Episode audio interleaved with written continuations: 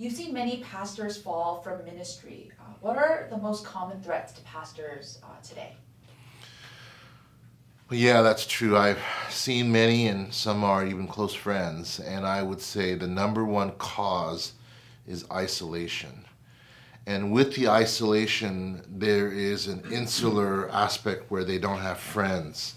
So whether they are forced to or they choose to be isolated, I think all of that contributes to their fall from grace. And a lot of that could have been avoided, in my opinion. A lot of it could have been structurally made, or if there was more time allowed for them to have relationships and friendships, then perhaps they would have uh, not fallen. But uh, in the busy hustle and bustle of ministry, unfortunately, their soul and their safety is the last thing that is cared for. So, how can you then project when a leader will be okay in the long run or in the danger of falling? So you talked about friendships. Um, like, what does that look like practically? Yeah, so in my classes at Talbot, which are the pastoral ministry classes, I actually have a project that they have to do all semester called the Friendship Project. And it's with fellow students in the class, and I ask them to do three things eat together, study together, and do something fun together. Now, a number of the people are like, great, that's a great project. I'm happy to do that. And others are like, I don't want to do that. That's a predictor for me that tells me, hmm, why not? Now, the age old answer is I'm an introvert. But introverts need friends too, and perhaps even more so. And so, what I would really want to help people understand is people can be a hindrance at times, but more than anything, they're a help. And so I'm trying to get people to understand the value. I mean, we as pastors, we tell our congregants, you should have accountability, you should be in community. But wait a second, if they're not doing mm. that, then that's called hypocrisy. So you've got to practice what you preach, otherwise, it's just vain words. So, what are some of the friendship practices and, that you have found to be helpful to you? Well, one of the things I love to do is eat. so I'll invite people or I'll say, hey, let's meet at a certain place and, and let's just, you know, again, I'm known to have a sweet tooth or sweet mouth, sorry. And so because of that, I'll say, hey, let's meet at a donut shop, you know, and we'll just sit and we'll talk for hours over donuts and coffee and just catch up. I'm a phone person because I'm an old school person, so I'll just call up people. During the pandemic, I would call two or three pastors every week just to say, hey, no agenda, how are you doing? Just checking in with you. Anything I could pray for you for, and I wanted to just befriend them. And so, as an older person, sometimes people will feel hesitant because of the whole Asian hierarchy to call me, or they'll think, oh, he's so busy. But look, this is an important priority for me because it's not only something I enjoy, but it's a benefit for myself. So I will always initiate it and I'll say, hey, call me anytime you want. Text me, let me know what, what's going on. And to my uh, surprise and also joy, they actually do it. So there's been a lot of good relationships and friendships that I've enjoyed and benefited from, which I've hopefully modeled both to my students and to my colleagues in ministry.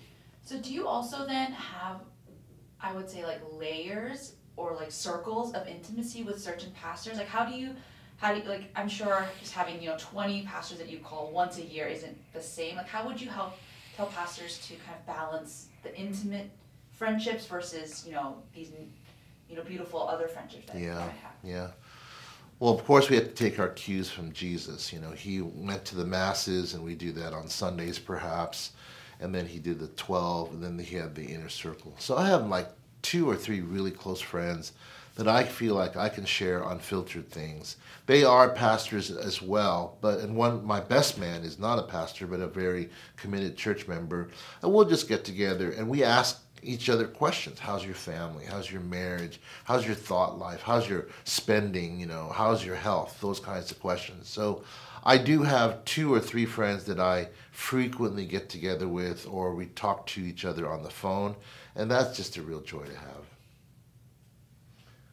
um, kind of the allure of being a pastor, especially in America, as this position of prestige that leads to isolation.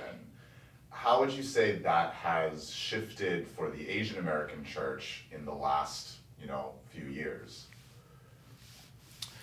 I think we are trying to break out of the mold of this minority, model minority. And I understand that. We don't like to be known as that. But I think it's gone too far where sometimes we have uh, gone the other extreme where we become entitled.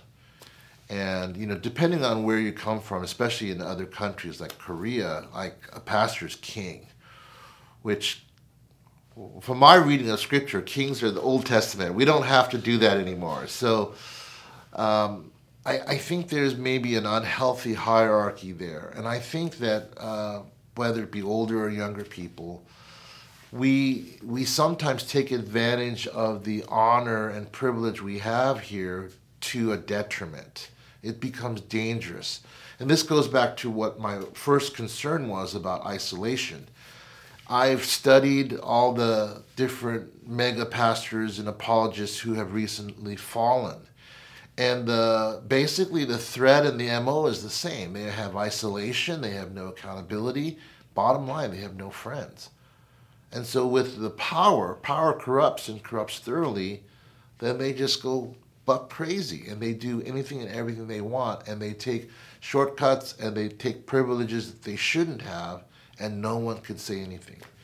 In an Asian culture where you don't question older people, boy, you can get away with murder. And so I am very opposed to that. And I try, as the head older guy, to flatten everything in an egalitarian way so that I am not above accountability. So, for example, on our leadership team, I will never make a decision singularly, especially if it's financial. So all four of us on our leadership team, and we have different generations. I'm in my late 50s, my associate is in his 40s, my treasurer is in his 30s, and my college worship guy is in his late 20s. We all have to sign off on something so that there's no surprises. And that way we have accountability. I chose to do it that way. I could have said, well, I'm just going to make the decision. But then that leads into a downward spiral. So I just don't want to be caught in that situation, and I, I want to be above reproach as best as possible. Um, during COVID, right, because we just couldn't see people anymore, uh, I know a lot of people kind of went through friendship crises, right? How do you see COVID and you know the aftermath of COVID? How do you see these conversations around friendship and intimacy evolving and changing? Yeah. I think what's starting to happen now, especially at our church, is that the absence of relationship and friendship is something that people missed. So now people are starting to come back to church. And when they stand in the service and are singing corporately, which is something we didn't do online, they go, wow, I missed that for two and a half years. And so our Easter service, which we just had a few weeks ago, we had numbers that were uh, equal to our high numbers prior to COVID. And I was just so happy. I was praying for that, that we would have a specific number and, and for specific people who we haven't seen for two and a half years, they came back on Easter. So, what I think is happening slowly is people are starting to engage again and they're craving relationship. And I think that is something that I've been praying for for myself for other people, and we're starting to see it in the in the context of the church and other places as well. So I, I just pray that that will continue and even excel beyond what it was prior to COVID. Um, you know, I, you mentioned researching all these high-profile pastors' fall, which is something we've been doing a lot too. Um, how do you how do you counsel, especially younger pastors who looked up to these people? Right, and who were, you know, traumatized by this, how do they, how have you been helping them process these high profile falls? Yeah. The big one, and this is publicly known, is Ravi Zacharias, uh, an apologist, an incredible speaker, author of multiple books. I actually had people in my congregation who looked up to Ravi very highly, including myself, come to me and saying, What do I do? The guy fell from grace. He didn't seem to repent. He was guilty of all these atrocities. And I said, As sad as it is at his life, what he actually said was true. And it's true because propositionally it's true apart from the person. Even Satan can say true things, even though he's the adversary. And so the other thing I would say is there are other godly, credible people who say the same things. William Lane Craig, Gary Habermas, J.P. Moreland, who I would point to as more positive role models who have said the same things that Ravi has said, but they have not been disqualified. So I, I, would try to restore their hope in the truth of what they're saying, even though the credibility of their character is pretty much disqualified. Um, for those who are involved in churches that have scandals that we don't hear about, right? Because you know, with Ravi, it was like it was public and it was global, but you know, scandals are happening in local churches all the time. How do you kind of help to help those people process? Yeah. Well, one of the things that I guess I get to do, my, by virtue of being at the seminary, is uh, as soon as something like that happens where a church leader falls from a church, and especially in the Asian context, I get the call. I think my number is somewhere, 1 800 Ben Shin. You know, you've had a scandal, just give me a call. And at first I'm like, why is everyone calling me? But I've realized in the providence of God, because I've seen so many of those situations and I have the experience, and I think I have a pastor's heart, God is now using that so that I embrace that as an opportunity to minister. So the first thing I do is I find out what the damage was. I'll go in and assess the situation. And usually the best thing to do is I'll bring a guy or I myself will come in and nurture the hurts. Because they don't need another person. It's usually it's a person who's a really strong catalytic leader, he's a great preacher and so forth. They don't need that guy to be the follow-up guy. They need a person who's going to sit, nurture them, listen to their hurts, cry with them, empathize, and minister to them. They need a shepherd. So, in a number of situations that I've worked with, I bring in guys who I know are available, who are shepherds. I, I will also help set up pulpit supply so that they will have someone to preach for them and then try to get them through a long-term process of recovery and hopefully restoration.